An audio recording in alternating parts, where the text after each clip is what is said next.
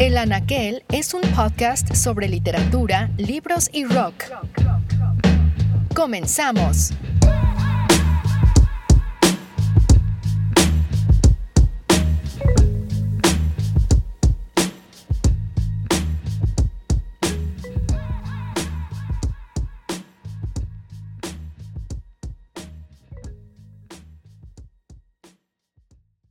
En 2022 se cumplieron 100 años de la Semana del 22, lo que fuera el punto de arranque del modernismo brasileño, y 200 años de la independencia de Brasil. En ese contexto, tuve una charla con Rafael Toriz, quien publicó en Alias Editorial una nueva versión de Paulicea desvariada de Mario de Andrade y Pau Brasil y Manifiesto Antropófago de Oswald de Andrade. Ambos libros están acompañados de un ensayo, Resaca Tropical, que da cuenta de su importancia. La irrupción de un libro como Paulicea desvariada marca un antes y un después definitivo en la literatura latinoamericana. Y lo hace no solo por la vinculación evidente de la lengua escrita con el habla popular, sino, en esencia, por una necesidad profunda de independencia intelectual respecto a los esquemas europeos.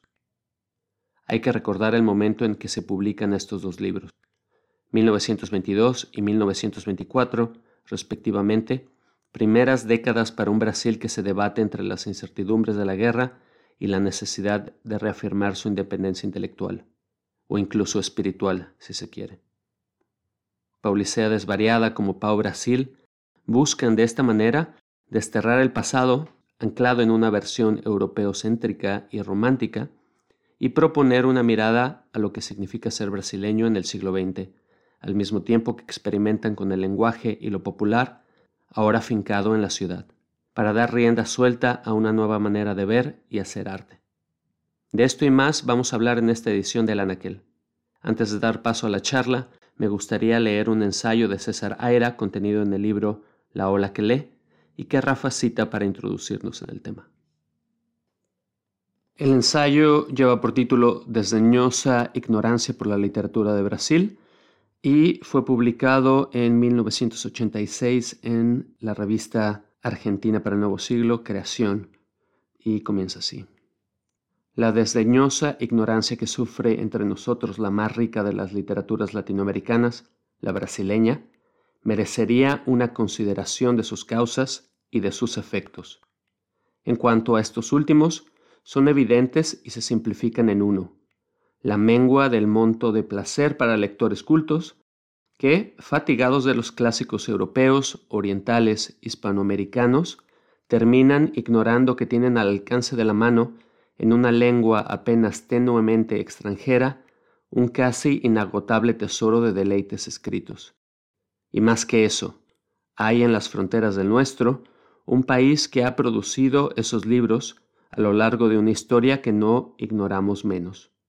Porque sucede que una literatura, para ser verdaderamente apreciada y hasta para existir de verdad, debe apoyarse en el mito, que ella misma crea en buena medida de la nacionalidad. En pocos países latinoamericanos, o mejor dicho, en ninguno, las letras tuvieron como en el Brasil un papel tan capital en la hechura de la nación. A la autonomía de la rigidez hispánica de nuestros países, el Brasil opone una retórica de raíz literaria basada en las transformaciones, maleable, mestiza, con sutilezas imperiales, africanas, orientales, cortesanas, indígenas, europeas. También tuvieron, y mil veces multiplicado, su acartonamiento, el parnasianismo, que reinó en forma asfixiante a lo largo de 50 años. En comparación, nuestro personaje asfixiante, Lugones, reinó menos o no reinó nada. Pero podría decirse que los brasileños trataron al cartón como un experimento literario más, y una vez agotado lo hicieron a un lado. Lugones, en cambio, fue un acartonado malgré lui, y su vigencia se renueva día a día. Cuando me refiero a la ignorancia que han manifestado nuestros lectores frente a la literatura brasileña, no me refiero solo al lector medio. Uno tan ejemplar como Borges se murió sin gozar, que yo sepa, de ningún autor brasileño, y algunos estaban hechos para gustarle, como los prodigiosos adolescentes románticos, Álvares de Azevedo, por ejemplo, para no hablar de Cruz e Sousa o Machado de Assis. La frecuentación de este último, sobre todo, tan superior a Henry James, le habría dado a Borges una idea más rica del poderío de una literatura menor. En la misma imperdonable distracción cayó gente de la que, por su actividad, debería haberse esperado más.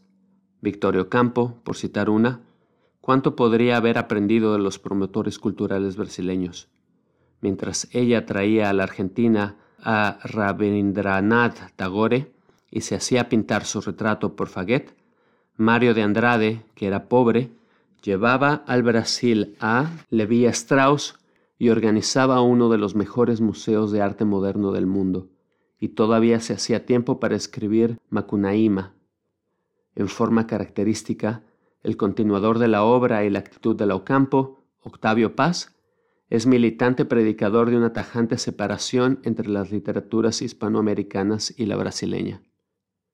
Como sucede con las causas de todo, las de este status quo de distanciamiento son infinitamente opinables.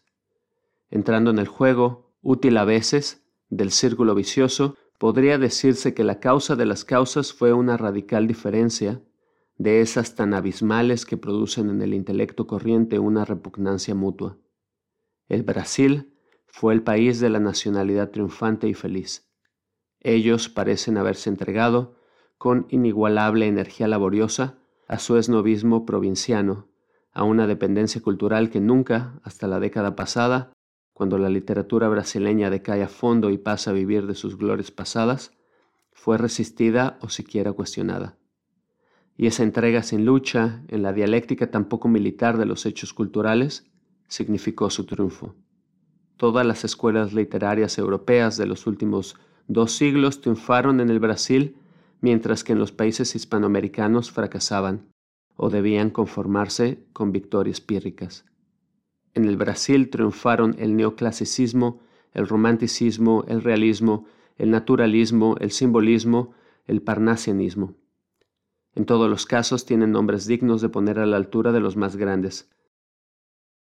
En cuanto a las vanguardias, que estallaron simultáneamente en todo el continente hacia los años 20, en 1922 en Brasil, con el nombre de modernismo, las brasileñas fructificaron en un nacionalismo de insólita originalidad. Imperio extenso, con áreas muy diferentes y una estructura de archipiélago desde sus tiempos coloniales, el país estaba destinado a tener una gran literatura regional, y la tuvo desde fines de la década de 1920. El regionalismo nordestino alcanzó los niveles más altos, con José Lins Dorrego y sobre todo con Graciliano Ramos. La corriente se haría universal en esa culminación de la novela moderna que es Guimarães Rosa. La novela urbana, psicológica, de comienzos más tímidos, alcanzó su cima con Clarice Lispector. Después, es cierto, no hubo casi nada, pero tampoco en el resto del mundo hubo mucho. Sirva esto de introducción a la conversación que escucharán en un momento con Rafael Toriz. El Anaquel. El día de hoy tenemos a Rafa Toriz, mexicano, nacido en Jalapa en 1983. Rafa es ensayista, narrador y crítico cultural y ha publicado los libros Metaficciones, Animalia en el año 2008, Serenata en 2012, Del Furor y el Desconsuelo en 2012, La Ciudad Alucinada en 2013 y La Distorsión en 2019. Además, ha sido asesor del Fondo de Cultura Económica en Argentina y locutor radial en la 1110 de Buenos Aires, y por su trabajo y escritura ha recibido diversos premios, entre ellos el Premio Nacional de Ensayo Carlos Fuentes y el Alfonso Reyes, y además ha sido conferencista y profesor invitado en distintas universidades. Es un placer tenerlo en esta edición de El Anaquel, un poco, no sorpresa, pero tampoco sin mucha planeación. Rafa, muchas gracias por estar acá. No, hombre, a ti, Roberto, muchas gracias por el espacio y sobre todo por este gran placer que siempre platicar en compañía, ¿no? Exacto. Y bueno, el contexto de la charla es la presentación en Barcelona de 3 libros y un manifiesto. Estos 3 libros son Paulicea desvariada, un libro de Mario de Andrade, Pau Brasil, de Oswald de Andrade, y el ensayo Resaca Tropical, que es creación de Rafa, y que bueno, nos explica un poco el contexto de estos libros, la importancia de estos libros, y además acompañados de un facsímil que es el Manifiesto Antropófago, que bueno, en conjunto estos, digamos, 4 componentes de esta edición Resaca Tropical me parecen una delicia, y una excelente edición también de Alias. Y bueno, para empezar quizás valdría la pena hablar de pues la importancia de estos autores y de estos libros.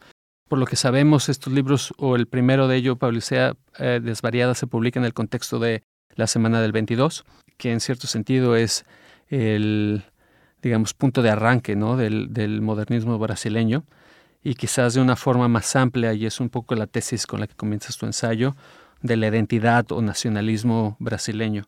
Y abres con una cita de César Aira, que me voy a permitir leer, del libro La Ola que lee, y que dice así: en pocos países latinoamericanos, o mejor dicho, en ninguno, las letras tuvieron como en el Brasil un papel tan capital en la hechura de la nación. A la autonomía de la rigidez hispánica de nuestros países, el Brasil opone una retórica de raíz literaria basada en las transformaciones, maleable, mestiza, con sutilezas imperiales, africanas, orientales, cortesanas, indígenas, europeas. Y un poco esta cita nos da como el tono de la tesis, o el tono de arranque del ensayo. Y bueno, me gustaría que nos comentaras, para comenzar, digamos, de dónde viene este peso de las letras en la construcción de Brasil, ¿Y cuál crees que es el lugar que tienen estos 2 libros en esa construcción? Qué buena pregunta, además entrando, dijeron los argentinos, con todos los bifes, ¿no? Pero yo creo que esta cita que tú leías de César Aira es muy compleja, es muy profunda, y a la vez también un poco, digamos, como que rompe un poco de quicio, ¿no? O sea, todos sabemos, o bueno, estamos bastante al tanto de las mutuas ignorancias que hay entre la literatura latinoamericana, por llamarle de una manera, y la autonomía de la literatura brasileña. Ahorita, escuchando la cita de esto que dices de Aira, que realmente parece en sí mismo una miniatura de Aira, ¿no? Parece que te está revelando fastos, alabastos, cierta occidentalidad, cierta orientalidad. Yo creo que una cosa que podemos encontrar todos en la literatura en lengua portuguesa, pero particularmente en la literatura brasileña, es un espejo distorsionado de nuestra propia tradición. Y creo que Aira lo pone de manera muy clara, ¿no? Todas las cosas que nosotros conocemos, que entre Argentina, México, Nicaragua, Colombia, Cuba, ¿no?, con todas las distintas coordenadas desde el siglo XIX para acá, es más o menos territorio conocido. Y yo creo que lo que está diciendo Aira, una, demuestra que es un lector acucioso de la literatura brasileña, cosa que no suele ser tan común. Llegamos a conocer a algunos autores. En general sabemos quién es Machado de Asís, nos gusta Clarice Lispector, está Joven Fonseca dando vueltas por ahí, pero esto que hace es plantear un mapa que, incluso en el ensayo de Aira, él va un poco más allá, y él habla de la escisión que ha habido siempre entre literatura brasileña y latinoamericana, y él directamente culpa a Octavio Paz. Así que él perpetuó la misma escisión que ya había hecho antes Victoria Ocampo, ¿no? O sea, es muy interesante porque yo creo que lleva muchos visos de realidad.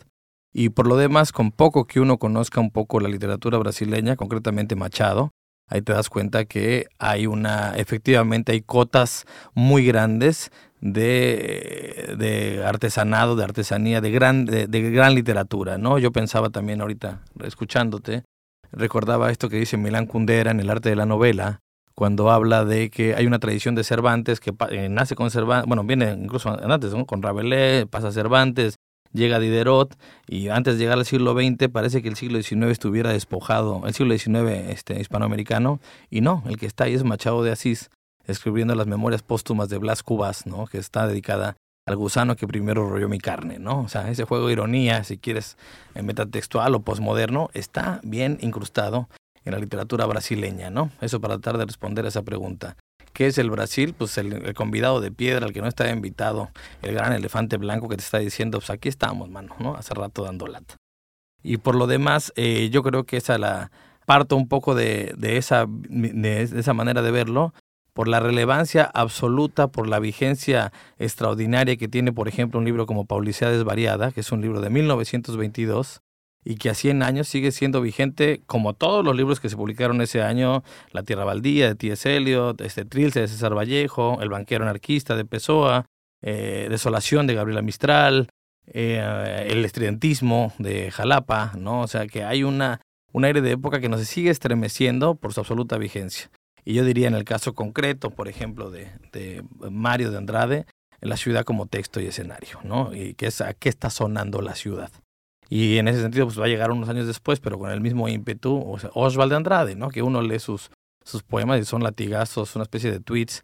Hay un cortocircuito que sigue estando muy presente, ¿no? Y que yo creo que a 100 años de su nacimiento, por la efeméride es absolutamente circunstancial, yo creo que lo que tiene es eso, una comprensión y una complejidad de la ciudad que cambia la manera en que se estaba escribiendo del modernismo, no confundir modernismo hispanoamericano con el brasileño, ¿no? Pero esa relación del poeta frente a la urbe, pues es una sonada muy brasileña por un lado y por otro lado muy mexicana con el estridentismo, ¿no? Y que es justamente ver la ciudad no solamente en su literatura, sino en su plasticidad, ¿no? No es casual que los estridentistas que en México perdieron por goleada el usufructo del capital simbólico, en realidad estaban hablando de, había foto, había mujeres, había plástica, había títeres, había máscaras, ¿no? Había exploración sonora. Y con un novelo de Mario de Andrade, pues él mismo fue una suerte de etnógrafo, avant la lettre, sus rudimentos es lo que crea la Fonoteca de Brasil. Hay algo ahí que está entendiendo la literatura como una guía, pero como una brújula, pero no como un único faro, ¿no? Creo que va por ahí. Y creo que hay, digamos, un contexto también interesante que vale la pena mencionar, que, digamos, en ese año 1922, Brasil cumplía 100 años de independencia, que fue la única independencia, me parece, en América Latina, que fue completamente pacífica. Y el mundo además está en convulsión, ¿no? Viene, o está, digamos, los albores de la Primera Guerra Mundial. Tenemos toda la influencia de las vanguardias en el arte. Muchos de los artistas de ese momento se alimentan quizás de estos movimientos que están sucediendo en Europa. ¿Qué bulle en Brasil en ese momento? Bueno, fíjate, uno de las razones porque el libro se llama Resaca Tropical, que para mí me daba, yo le hubiera podido poner crudota universal, es porque, digo, México viene atravesando la primera revolución del siglo XX, la Revolución Mexicana, que no es casual, por ejemplo, que sea una revolución campesina. Va a estar la Gran Guerra en 1914. Va a estar también en la Revolución de Octubre con Rusia, ¿no? Y yo creo que lo que está pasando en Brasil, en esta aparente quietud, por llamarle de alguna manera, pues no podemos olvidar que Brasil es el último país que es esclavista, ¿no? Y si no te invento la fecha, me parece, estoy casi seguro que es en 1888, o en todo caso, si no es por ahí, es cuando nace Lima Barreto, otro escritor extraordinario, cuando se queda abolida la esclavitud en Brasil. Que dice, bueno, se acaba la esclavitud, pero bueno, ¿qué haces con toda esa masa que en realidad no estaban acostumbrados? No hubo una solución, o sea, aboliste la esclavitud, pero en realidad la gente estaba acostumbrada al trabajo no pagado de la gente que lo realizaba. Entonces, en esa intención, que yo creo que es el acoso de las fantasías, el Brasil sigue cargando con ese peso y en ese momento es muy claro. A lo mejor no es del todo claro en alguien como Mario de Andrade, pero sí, como te mencionaba, como en Lima Barreto, ¿no? Un escritor pobre, negro, de la periferia de Río, que muy por el contrario, por ejemplo, el caso del Pope, Machado de Asís, ahí te vas dando cuenta cómo esa conciencia de la esclavitud está bien enraizada. Bueno, hasta nuestros días, ¿no? O sea, yo creo que es algo que empieza a sonar distinto frente a los parámetros europeos, parnasianos, que en el caso de Brasil, al ser una sociedad colonial como la mexicana, como las latinoamericanas, está eso, ¿no? Es como por primera vez decirle a Europa, con este aire de buen alumno, como en el prefacio interesantísimo que dice Mario de Andrade, es acá se habla, se piensa y se sueña en brasileño, que creo que es una diferencia fuerte, ¿no? Uh-huh. Hablemos un poquito más de Mario de Andrade. Me parece que es una figura muy interesante dentro del panorama que nos planteas, porque pareciera un artista total, ¿no? Fue narrador, poeta, estudió música y lo teorizó acerca de la música de Brasil, crítico literario, etcétera. Entonces, yo cuando leía, digamos, tu ensayo y además el libro como tal y su prefacio, me parecía que era una suerte de Moisés, ¿no? El que anunciaba la tierra prometida y el trayecto para llegar ahí. ¿Puedes hablarnos un poco más de Mario de Andrade? Número uno, ¿cómo, digamos, él se convierte en quizás el líder espiritual del movimiento y la importancia de su obra también en este contexto? Fíjate, es una muy buena pregunta porque yo creo que toda esta vocación proteica a este humanismo desaforado, si quieres tú, artista conceptual o protoartista conceptual, tiene que ver con una cuestión en realidad bastante mundana, pero a la vez muy clara, que es el periodismo, ¿no? O sea, yo creo que el periodismo y directamente también con otra cuestión que tiene que ver con el ensayo, ¿no? Y yo creo que emanados del siglo XIX, entre nosotros, es decir, entre América Latina, el ensayo ha sido la condición de la República, ¿no? Después, y eso lo que pasa es, no ha habido buenos ensayistas, pese a las distorsiones que pasan en México, no ha habido buenos ensayistas que no sean periodismo. Con el periodismo como función, el periodismo como esta manera que organiza el mundo de cierta manera, ¿no? Ante el caos en el que vivimos, abrir 2 páginas o 8 columnas y ver la fecha y del orden. Es muy erótico para un ensayista que en el fondo somos moralistas no caer decantado por las minucias que hace el periodismo, que es organizar un gabinete de curiosidades con la realidad, ¿no? Y yo creo que lo que tiene Mario de Andrade, que es una inteligencia muy sistemática, muy clara, muy aristotélica, si tú quieres, está tratando de decir, aquí están pasando cosas que no están siendo medidas con la regla que tenemos, ¿no? Y concretamente, entre otras, ¿a qué suena, no? O sea, su libro, el prefacio al que me refería, está lleno de citas diciendo a los demás, he leído todo lo que hay que leer, ¿no? O sea, como una cosa de llegando al banquete de Occidente, como el salvaje que dice, sí estoy acá y sí soy caníbal, pero sé comer con cubiertos. Y por otro lado, esta dimensión que va a tener él antes que nadie, que es realmente muy llamativo, que es escribir sus crónicas sobre la música, sobre a qué sonaba el interior de Brasil, creo que él mismo le había puesto crónicas de un turista, que es muy simpático, ¿no? Que un brasileño y un brasileño como él se asuma a sí mismo como turista, diciendo que cuando si a Lévi-Strauss se le debe un libro tan importante para la antropología y para la etnografía en general y para la literatura, como Tristes Trópicos, pues tiene mucho que ver con que anduvo paseando con Lévi-Strauss y con su mujer, anduvieron recogiendo música por las periferias y por los pueblos, ¿no? Entonces yo creo que esta vocación de etnógrafo del presente, que en todo caso es lo que creo que puede hacer un buen escritor, debería ser un buen narrador o un ensayista competente, en Mario de Andrade se da cita con esa fruición y con ese apasionamiento, ¿no? Tenemos un etnógrafo del presente y alguien sobre todo también incluso no solamente un folclorista, ¿no? Alguien que está muy pendiente de a qué suena lo que lo rodea. Y en el caso de Brasil, bueno, pues eso va a ser un advenimiento que a lo largo del siglo XX, la tropicalia que está noveloso, va a cambiar la manera no solamente de ir, sino la sintaxis, ¿no? El énfasis en los acentos. Que eso es lo que nos ha enseñado Brasil, a respirar de otra manera. Uh-huh. Me gustaría entrar un poco más en profundidad en el libro que tradujiste, Paulicea desvariada. Mencionaste el prefacio interesantísimo que, por un lado, marca una suerte de ars poética también, de su manera de abordar la poesía. Pinta una línea, una línea divisoria contra el pasado y contra el parnasianismo, que es, digamos, lo que viene dominando la poesía por los últimos 50 años.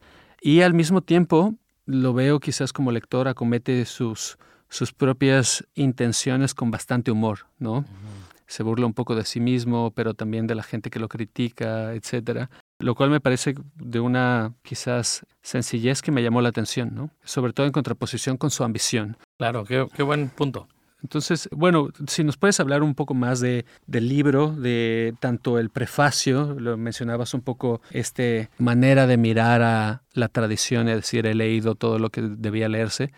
Y por el otro lado mencionabas también, dentro de la poesía está volcado en la ciudad, en sus sonidos, en la manera de hablar, que quizás planteando un punto de arranque, ¿no?, para el modernismo brasileño. Entonces, no sé si nos puedas comentar más del libro, de lo que significó para ti, por ejemplo, traducirlo, tu acercamiento no solamente como lector en una primera instancia, sino ahora como traductor y los retos que te planteó. Sí, cómo no, mira, en esto que señalas, lo primero, yo creo que se trata de un libro muy cervantino, es decir, en el sentido de que está atravesado por la ironía, porque en ese mismo prefacio, lo primero que él hace es dedicárselo, Mario de Andrade, le dedica el prefacio interesantísimo a Mario de Andrade, que firma Mario de Andrade, ¿no? Estamos hablando de 1922, entonces hay como hay un juego que ahora nos parece pues muy, muy de todos los días, pero está rompiendo con muchas cosas, ¿no? Y este prólogo, que yo también lo veo como una suerte de excusa, es para demostrar, diría, voy a hacer cualquier cosa, pero quiero que sepan mis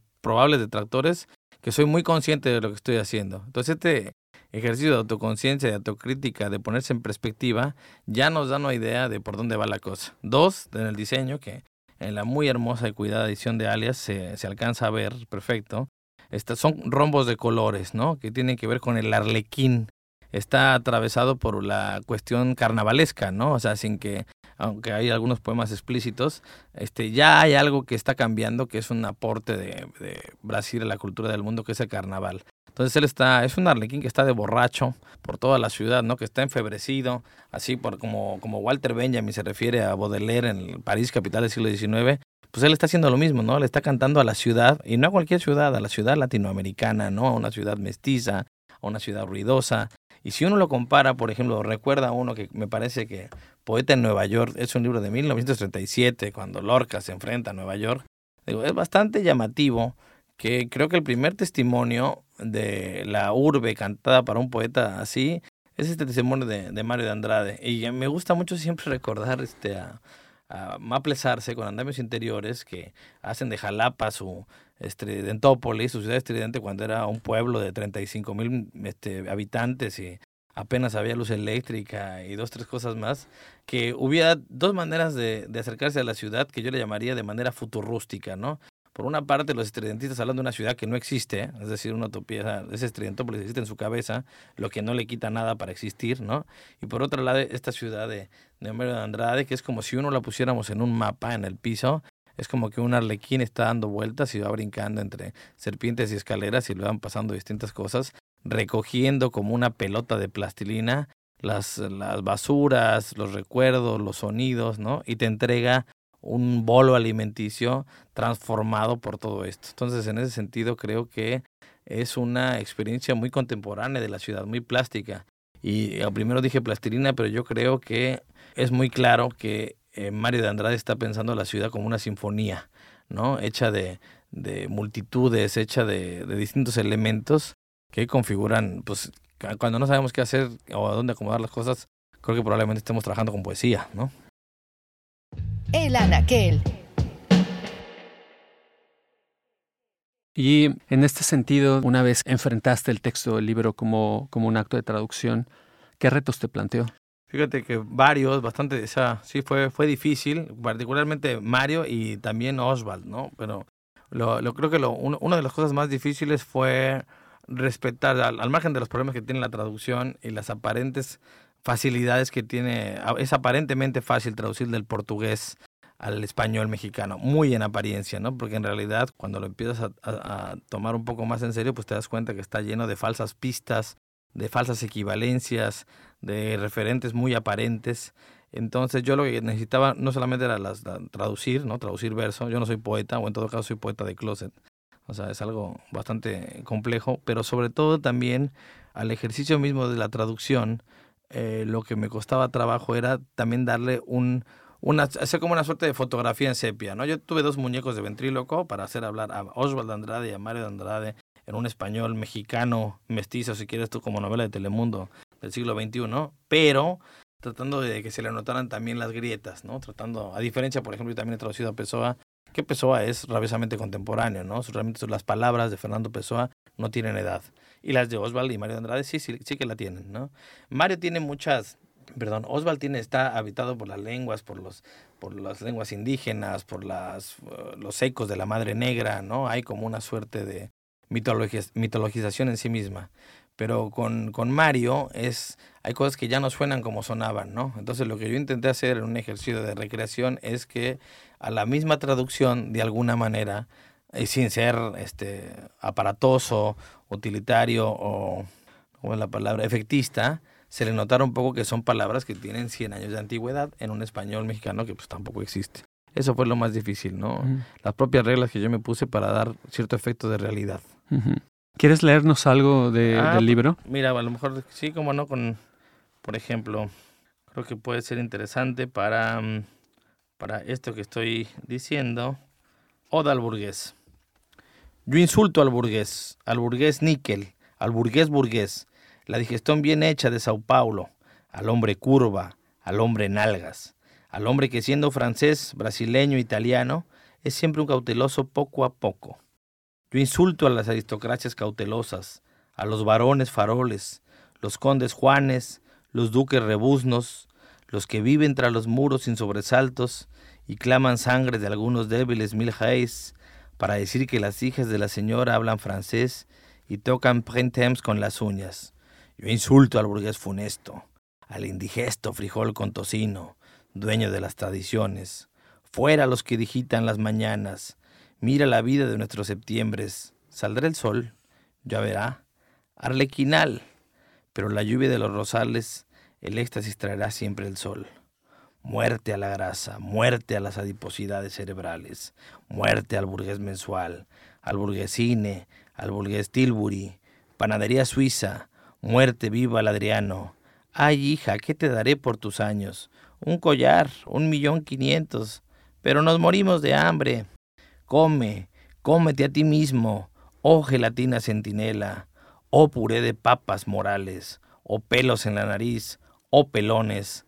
Odio a los temperamentos simplones, odio a los relojes musculares, muerte e infamia, odio a la suma, odio a los secos y a los mojados, odio a los sin desfallecimientos ni arrepentimientos, eternamente a las monotonías convencionales, manos en la espalda, yo marco el compás, sea, 2 en 2, primera posición, marcha, todos para la central de mi rencor embriagante, odio el insulto, odio la rabia, odio y más odio, muerte al burgués de rodilla, que huele a religión y no cree en Dios, odio rojo, odio fecundo, odio cíclico, odio fundamental sin perdón, fuera, fuera el buen burgués. Buenazo. Creo que consolida también varios de los puntos que vienes diciendo, ¿no? La ciudad, desechar el pasado también, como este rompimiento con todo lo que venía siendo la poesía hasta ese momento y la mirada a la ciudad y a sus sonidos, ¿no? Me gustaría que habláramos ahora del otro libro, Pau Brasil, Oswald de Andrade, que es, digamos, otro poeta aparte del grupo de la Semana del 22. Y algo que me parece contrastante es que si Mario mira la ciudad como veníamos hablando, Oswald parece volcar su mirada al Amazonas, al indio amazónico, ¿no? Mencionabas como toda esta carga también mitológica que hay en su poesía. ¿Qué otras diferencias encuentras, además de esta que me parece como la más obvia quizás? No, pero muy bien apuntado. Yo creo que se trata de dos poetas absolutamente distintos, que en principio fueron muy amigos, al final se pelearon, por cierto, con unas cartas horribles de parte de Oswald a Mario. Y es muy interesante porque ahí donde Mario de Andrade es una inteligencia aristotélica, ordenada, intelectual, el otro es un rabioso, alguien que quiebra la sintaxis. Oswald de Andrade es una llamarada, ¿no? Es un terremoto, es una agresión a la sintaxis en cómo se escribe. Y sobre todo esto que dices tú, que es muy interesante. Tiene una dimensión vasta de lo que es el Brasil, ¿no? Yo creo que un poco Pau Brasil se está estructurado como un viaje de reconocimiento al eterno desconocido que era el Brasil, ¿no? Cuenta la leyenda que cuando él fue pareja de Tarsila do Amaral, que fueron medio cuates todos, y él un poco era el mecenas también, era parte de una familia muy rica, entonces pagó revistas, pagó ediciones, ¿no? Fue una suerte de mecenas del grupo. Es cuando él vuelve de Europa que descubren, ¿qué es esto que tenemos aquí ante los ojos, ¿no? Y va a ser un terremoto del que uno no va a salir indemne, ¿no? Y en distintos, a quien pueda leer el libro, o sea, son poemas muy distintos, son cortos, son rápidos, son latigazos y son, muy difíciles de traducir, no sabes cuánto, ¿no? No solamente porque el sentido, las palabras, empieza a hablar como habla la gente, habla como hablan los negros, habla como hablan los facendeiros, tiene mucho, está atravesado por muchos fantasmas y por otro lado también tiene esta urgencia de dar el mensaje, de dar en el centro, ¿no? Y yo creo que lo que tiene Oswald es como gran poeta, es un gran poeta de vanguardia, ¿no? Alguien que se extingue después de haber dicho lo que tenía que decir. Y, o sea, uno de los poemas que yo no lo entendía, y esto fue una cosa que me hizo notar un Rodolfo Mata, es que uno de los poemas, por ejemplo, de Pau Brasil, que no se entiende nada, es porque él lo escribió tomando los títulos de 10 libros que toma en la Biblioteca Nacional. El poema se llama Biblioteca Nacional, entonces no tiene nada que ver. Digamos que es un método compositivo que va a adelantar a Loulipo, que es que arma un poema a partir de los títulos de los libros, ¿no? Que es absolutamente genial, ¿no? Un gesto muy interesante. Y por otro, bueno, la vigencia, creo que en abono de mis palabras, no tengo nada más que referirme al manifiesto antropófago, ¿no? Que de los múltiples manifiestos de todas las vanguardias, uno lee el manifiesto antropófago y te queda claro que to be or not to be, that's the question, ¿no? Que esa manera de tomar de tu enemigo, de tomar al otro y hacer otra cosa, pues es realmente el mestizaje, los estudios culturales, todo por lo que estamos atravesados en América Latina. Claro. Me gusta mucho este tema de la actitud feroz de la que hablas de Oswald. ¿Y este manifiesto antropófago se publica al mismo tiempo que el libro o sale un poco después? No, me parece que hay varios manifiestos. Ahorita hay el manifiesto Pau Brasil, está el manifiesto antropófago. Me parece que el manifiesto antropófago es el segundo o el tercero después de las primeras tentativas de Oswald, que si mal no recuerdo, Pau Brasil es de 1924, 25, y el manifiesto es de por ahí, del 25, del 26. Pero creo que sin duda va a aglutinar con mucha más fuerza que el libro en este caso lo de Mario, coincide con las efemérides del 22. Pero en realidad yo creo que toda la vanguardia brasileña está alrededor del manifiesto antropófago y es algo que sigue hasta la fecha, ¿no? Sí. Que yo en un momento cuando veía, pues esa imagen es muy fuerte, la de que te comas al otro y eso te dé su potencia. Y digo, de alguna manera siento que México y Brasil han sido siempre los polos que le dan forma y sentido al continente latinoamericano. Y yo me pensaba, dijo, no puede ser que en México, tan lleno de símbolos, de mitos, de emblemas, de indicios, no tengamos una figura así de fuerte, no puede ser. Entonces, dándole vueltas, a mí se me ocurrió decir, claro que lo tenemos, Tupí o no Tupí es nuestro señor Chipetotec, ¿no? Asesinas al enemigo, ellos se lo comen, pero acá lo que hacen es ponerse la piel escarificada, ¿no? Entonces, yo creo que hay algo que tiene que ver con eso, ¿no? De vestir al otro sí. Después de haberle dado en la madre. O sea, claro. Creo que eso es bastante fuerte, ¿no? Claro. Y condensa un poco la dialéctica que se vivía en aquel momento, ¿no? En el que se buscaba una identidad nacional separada, digamos, o independiente de Europa. De Europa, sí. ¿Nos quieres leer algo también de este libro que te parezca representativo? Claro, además con mucho gusto, porque no, de verdad que... Bueno, además conviene decir que en la edición del libro están también las... Ahorita no recuerdo, no son grabados, pero están las figuras de Tarsila do Amaral, ¿no? Mira, esto puede ser. Vamos a leer 3 poemas de Oswald de Andrade. Walsertraum. Aquí se da arroz, alubia güera, lechón y papanata. Pasan 18 trenes por día, además de los extraordinarios y el tren lechero, que lleva leche para todos los bebés de Río de Janeiro. Silbatos antiguos pitan, sentimentalmente. Me gustan los santuarios, de los viajes y de algunos hoteles, el Bertolini's en Nápoles, el de Angleterre en Caen, donde murió Brumel, el Hotel de la Viuda Fernando en Aparecida y un hotel sin nombre en la frontera de Portugal, donde una mujer bonita quiso hacer pipí por primera vez. Fin y comienzo. La noche cayó con permiso de la cámara. Si la noche no cayera, ¿qué sería de los faroles? Ciudad. Los cohetes revientan el cielo de cuando en cuando. Hay una chica delgada que entró al cine, vestida a la última moda. Conversaciones en el jardín donde crecen bancos, sapos. Mira, la iluminación es de carbón blanco. Las mamás se están llamando. La orquesta resuena en el bosque. Y finalmente... Capital de la República. Temperatura calcinante, el orgullo de ser blanco en la tierra morena y conquistada, y la salida para las playas con pavimento, arboladas, se abanica con las hojas húmedas del Pau Brasil. Políticos duermen al calor del norte, mujeres se deshacen, bocas lindas, sujetos de ojeras blancas, el pan de azúcar artificial.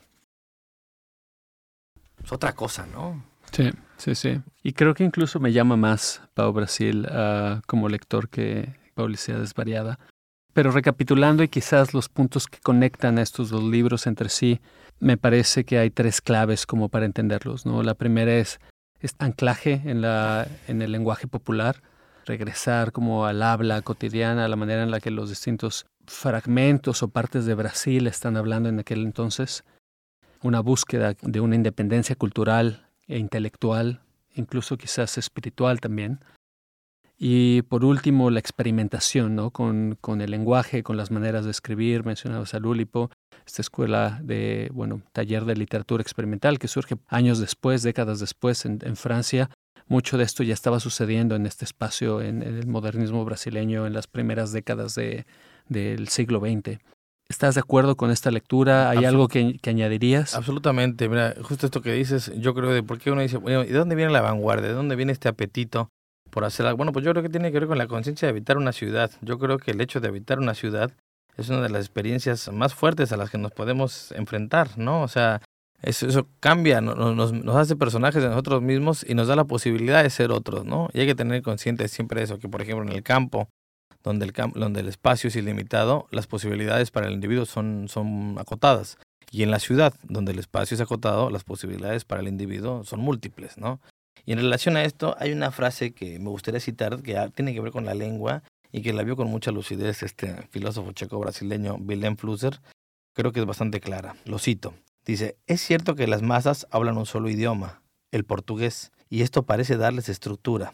Pero el oído atento descubre que esta lengua no es una infraestructura, como en el caso de las sociedades europeas, sino que forma un techo que recoge la masa, como el esperanto o el koiné, bajo el cual palpitan innumerables lenguas que se reflejan en el propio portugués para poder penetrar la masa e integrarse a ella.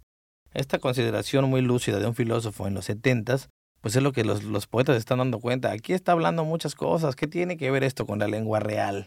¿No? Hay algo, o sea, esto ya creció, esto ya mutó, es otra cosa, ¿no?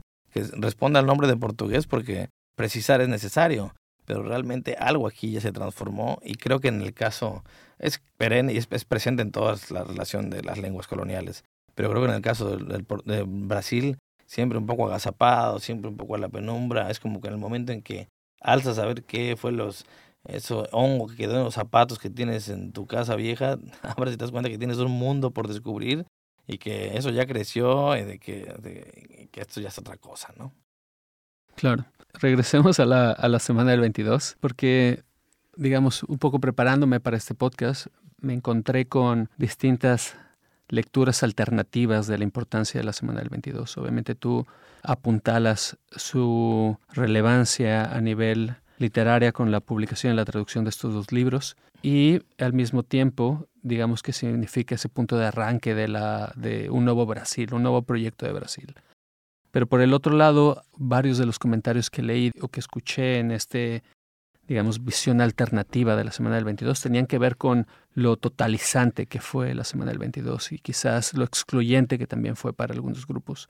Pero me pregunto si te encontraste tú también al estar en el ejercicio de traducción de estos libros con relatos similares y si te provocó algo este argumento. No, me parece muy puntual lo que señalas y me parece muy necesario acotarlo, porque cuando de repente después pasa el tiempo, o sea, se olvida que los escritores, los artistas, como todos los grupos humanos, dependemos de la política, ¿no? Y poner un libro sobre la mesa, en ocasiones, incluso aunque no lo diga o sea, es muy buena onda, implica negar otros valores, ¿no? O sea, implica decir yo creo en esto y eso es una disputa por el poder político. Efectivamente, yo vi algunas de estas cosas. No me metí en esos intríngulis, una porque tiene 100 años y otra porque mi acercamiento no es el de un historiador, sino el de un lector, ¿no? Pero creo que es muy importante que lo señales, porque a veces damos por sentado que esto fue lo chingón o esto fue lo legítimo, eso un poco lo da la historia, pero me parece a mí siempre muy importante tratar de siempre tener la apertura a saber que hay contrarrelatos, que hay contrainsurgencias, y sobre todo en el hecho como mexicano, que a mí siempre me ha molestado mucho estos relatos hegemónicos que imponen maneras de leer, ¿no? Que suelen ser capitalinos, que suelen negar la diversidad de lo que pasa en otros lados y que fundamentalmente suelen ser muy ignorantes, muy soberbios y muy cretinos, ¿no? Pero dicho lo cual, yo creo que lo que se va imponiendo de un lado y de otro siempre son... El pasado es un terreno en disputa que conviene en la fecha, que conviene siempre aprovechar las fechas para ponerlos a discutir, ¿no? Por ejemplo, en el caso mexicano, durante todo el siglo XX... no solamente fueron negados, sino vilipendiados y defenestrados los estridentistas, ¿no? Tanto por Octavio Paz como por Alfonso Reyes, por Carlos Monsiváis. O sea, no hubo nadie que no semeara sobre los estridentistas, ¿no? Y creo que directamente ahora, en el presente, gracias también a lo que pasó con Roberto Bolaño, gracias a que los infrarrealistas... Hay entrevistas muy buenas de Bolaño entrevistando ya muy viejo a Maples Arce, a Alicia Turbide, me parece. O sea, que hay una manera distinta de que te van dando otra tesitura, ¿no? Entonces yo creo que más que Sería muy difícil hacer una reconstrucción de época, pero yo creo que es importante saber que esto es lo que ha brillado, esto es lo que por algunas razones queremos suponer todos, ¿no? Veraces, meritocráticas, es lo que se abre espacio, pero creo que siempre hay espacio para conocer otras poéticas, ¿no? Y sobre todo en el presente, pero en este caso, y sobre todo en el caso de los estridentistas, creo que ellos son siempre, aunque no habría gente que los veían como protegidos por el gobierno, cuando toda la literatura en México siempre se hizo en general al amparo del gobierno, creo que es muy interesante tener muy presente cuáles son los relatos y los contrarrelatos para estar comparando, ¿no? Yo creo que la obligación que tiene uno es tratar de conocer lo más posible y de ahí sacar tus conclusiones, ¿no? Hubo otros grupos, desde luego, que sí, sus luchas políticas. Creo que lo que uno puede hacer es tratar de, en aras de la honestidad intelectual, pues tratar de tener las mayores herramientas y pues y es poco divertido juzgar o tomar partido. A lo mejor es más interesante tratar de comprender o recrear, ¿no? Se me ocurre. Sí. Ya cerca del cierre, a 100 años de que se publicó Paulicea desvariada, poco menos de Pau Brasil, ¿qué importancia tienen estos libros al día de hoy? ¿Por qué regresar a ellos? Pues yo creo que no se han ido, ¿no? O sea, en todo caso, cuando apareció la Semana del Arte Contemporáneo, pues le dio importancia a muy poca gente, ¿no? Fue poquita gente. Son eventos que se van agilatando con el tiempo. Pero sobre todo algo que tiene siempre la vanguardia, que es el gesto, ¿no? Las cosas valen como gestos. Y por otro lado también los procesos. En este caso tenemos la suerte de que son obras que se defienden solas. Pero yo creo que el gesto siempre está en discordancia de romper, de tirar hacia adelante, ¿no? De tener una relación crítica con el pasado y de apuntar por la eterna juventud de la especie, pues me parece un valor que es de la vanguardia, es de la vida y es de todos aquellos que siendo menos jóvenes no nos resignamos a ser viejos como osificación, viejos como permanente sano status quo, viejos como permanente es un establishment, ¿no? O sea, no tiene que ver con la edad. O sea, al igual que la provincia, yo creo que la vanguardia y la juventud es un estado de la mente, ¿no? Y hay que tratar de estar en ristre contra las actitudes que nos obligan a vivir en un chiquero o en una provincia. Y yo creo que eso es lo que rescataría, ¿no? Además de que los libros se defienden solos, siguen vibrando y tal vez ahora estamos en condiciones de leerlos mejor que seguramente, ¿no? Que cuando se publicaron, ¿no? Es una obra viva. Muy bien, buenísimo. Y para cerrar, ¿en qué estás trabajando ahora? Digamos, ¿qué proyectos traes? Además de, porque tienes tu, digamos, obra como traductor, pero también tienes tu obra propia que ocurre ensayo, narrativa y demás. Claro, pues a mí me gusta mucho trabajar así, como estoy, a veces como traductor, a veces como curador, a veces como gestor, siempre en compañía, ¿no? Mis libros generalmente están ilustrados, están con fotos. Me interesa mucho esto que creo que es una cosa de vanguardia y otra necesidad para combatir la, en mi caso, muy dañina soledad del escritor. Me gusta mucho compartir horizontes, no solamente para dialogar con mis contemporáneos, sino porque hay un montón de cosas, como que entre más toca menos, ¿no? O como que tenemos distintos trucos. Entonces, justamente ahorita estoy en una faceta un tanto de curador. Ahora pronto tengo una exposición con fotografías sobre el bosque de niebla en Jalapa, y siempre pensando en cómo... Yo creo que un ensayista es en todo caso una suerte de montajista de lo real, ¿no? Entonces, a mí me interesa mucho, desde luego, seguir escribiendo, pero eso yo lo veo parte como de mis oraciones personales o mis cartitas a los reyes, pero sobre todo me interesa mucho esto, estar en complicidad y seguir platicando, ¿no? Por lo cual te agradezco muchísimo el espacio y la interlocución, mano. Hombre, gracias a ti. Pues bueno, saludos a también nuestro amigo Marcaellas, que fue el que nos conectó, y bueno, esperamos que podamos hablar en otro momento en el futuro. Muchas gracias, Roberto. Gracias a ti. El Anaquel es un podcast sobre literatura, libros y rock.